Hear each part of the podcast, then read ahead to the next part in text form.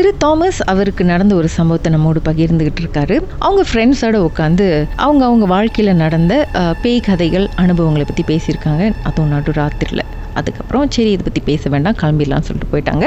அதுக்கப்புறம் சொல்லுங்க திரு தாமஸ் என்னதான் ஆச்சு? ஓகே அதுக்கப்புறம் நான் கிளம்பி வந்துட்டேன். காலையில மார்னிங் வந்து நான் டிரான்ஸ்போர்ட் ஆள் ஏற்றதுக்கு அஞ்சு மணிக்கு ஏஞ்சி ஆகணும் அப்போ என் வீட்டு முன்னுக்கு வந்து அந்த காட்டு ஓரம் தான் எல்லாம் பார்க்கிங் பண்ணியிருப்பேன். இருட்டா இருக்கும். பார்க்கிங் பண்ணி என்னோட லோரி வேனு இதெல்லாம் பக்கத்துல பக்கத்துல தான் பார்க்கிங்ல வச்சிருப்போம்.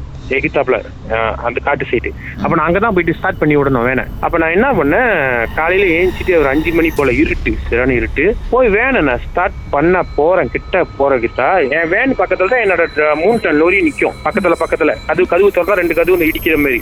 என் வேனை நான் கதவை திறக்க போறேன் ஓன் ஒரு பயங்கரமான அலறல் சத்தம் ஓன் ஓன் சத்தம். நான் வந்து லோரி லெஃப்ட் ஹேண்ட் சைடுக்கு நான் ரைட் ஹேண்ட் சைடு வந்து கதவு திறக்க போறேன். ம். அப்ப அந்த பயங்கரமான சத்தம் கேட்டானா நான் எட்டி பாக்குறேன் என்னடா இந்த நேரத்துல யாரு ஓன் அடிக்கிறா இங்கிட்டு வந்து சரி கதவை திறப்புன்னு சொல்லி வேனை கதுவை திறந்து ஸ்டார்ட் பண்றேன் கீதா. ஸ்டார்ட் பண்ணும் போதே லைஃபா திருப்பும். ஓன சத்தம் அலற சத்தம். பார்த்தா எனக்கு பக்கத்துல இருக்கிற என்னோட லோரி ஓன் அட்டிக்குது ஓனு முத வாட்டி அடிச்சிச்சு அதை நான் அலட்சியமா எடுத்துக்கிட்டேன். சரி யாரும் எங்கேயும் அடிக்கிறேன் ரெண்டாவது வந்து லைஃப்ல என்ன பக்கத்துல அடிக்குது. நான் பக்கத்துல லோரி பக்கத்துல நிக்கிறேன் அடிக்குது. வேனை ஸ்டார்ட் பண்றேன் வேனை ஸ்டார்ட் பண்ணவே மாட்டேன்ருச்சு டக்குன்னு என்ன பண்ணேன் எனக்கு மனசு ஒரு மாதிரி கருக்குன்னு பண்ணால சாவி எடுத்துட்டு லோரி நான் பக்கத்துல நிக்கிறேன். அப்படியே அதிர்ச்சியா நிக்கிறேன் கீதா. அப்ப அந்த லோரியை விட்டு எட்டா போன்னு போறேன் ஆட்டோமேட்டிக்கா ஓன் நின்றுச்சு. ஓன் அடிக்குது. ஓகே எனக்கு தெரிஞ்சிச்சு. ஓகே ராத்திரில பேசின கரையை வந்து இப்ப வந்து நம்ம கிட்ட காட்டுறாரு இவரே. அப்படின்ட்டுன்னு என்ன பண்ண அங்க நிக்கவே இல்லை. ஆனா லோரியில உள்ளுக்கு யாரும் இல்ல. லோரி வந்து ஒட்டாம அட்டிக்குது நான் கிட்ட நின்ன வரைக்கும் அடிச்சிச்சு. நான் எட்டா போயிட்ட கடை நின்றுச்சு.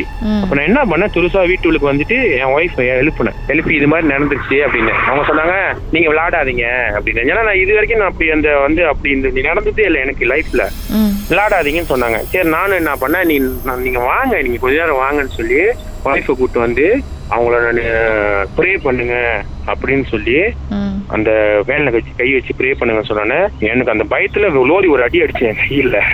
கையில அடிச்சிட்டு அப்ப அவங்க ப்ரே பண்ண கையில என்ன பண்ணேன் அதுக்கப்புறம் வேனை ஸ்டார்ட் பண்றேன் வேனை ஸ்டார்ட் பண்ணிடுச்சு.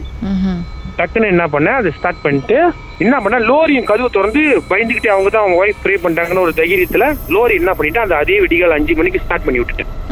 அடி ஸ்டாப் பண்ணி விட்டு லோரி கை வச்சு ஸ்ப்ரே பண்ணி லோரி அடிச்சிட்டு நான் வேன் எடுத்துட்டு போயிட்டேன். அதாவது லோரி வந்து நான் போதை பண்ணவே இல்லை. அது ஸ்டார்ட்லயே கிடக்குதுன்னு. போய் ஒர்க்கர்ஸ் எல்லாம் விட்டுட்டு எட்டு மணிக்கு வீட்டுக்கு வர லோரி ஸ்டார்ட்லயே தான் இருந்துச்சு. அப்ப நான் என்ன பண்ணேன் "Okay, ஒருவேளை லோரி உண்மையாலுமே ப்ராப்ளமா இருக்குமா? ஒயரிங் ப்ராப்ளமா இருக்கும் இது வரைக்கும் வச்சது இல்லை சார், என்னோட புது லோரி. அப்ப அது மாதிரி ப்ராப்ளம் வைக்க வாய்ப்பு இல்லை. பக்கத்து மிளாய்க்கார சொன்னாங்க உங்க லோரி இன்னும் காலையில ஸ்டார்ட்ல இருக்குன்னு. ஆமா நான் தான் ஸ்டார்ட்ல வச்சுன்னு அவர்கிட்ட கூட கதையை சொல்லாம என்ன பண்ணேன் லோரில நான் உட்காந்து ஓன் அடிக்கிறேன். கிட்ட ஒரு ஆஃப் அன் அவர் ஓனே அடிக்க மாட்டேது. நான் அடிக்கிறேன் அடிக்கிறேன் அடிக்கிறேன் ஓனே அடிக்கல. ஓகே எனக்கு டவுட் வந்துருச்சு. ராத்திரில எப்படி ரெண்டு வாட்டி ஓன் அடிச்சிச்சு? இப்ப நான் கை வச்சு ஓன் அடிச்சதுக்கு ஓன் அடிச்சிருக்கணும்? இப்ப ஓன் அடிக்கல? எனக்கு டவுட் வந்துருச்சு. நானே அந்த லோரியை ஒயரிங் கடைக்கு எடுத்துட்டு போயிட்டேன்.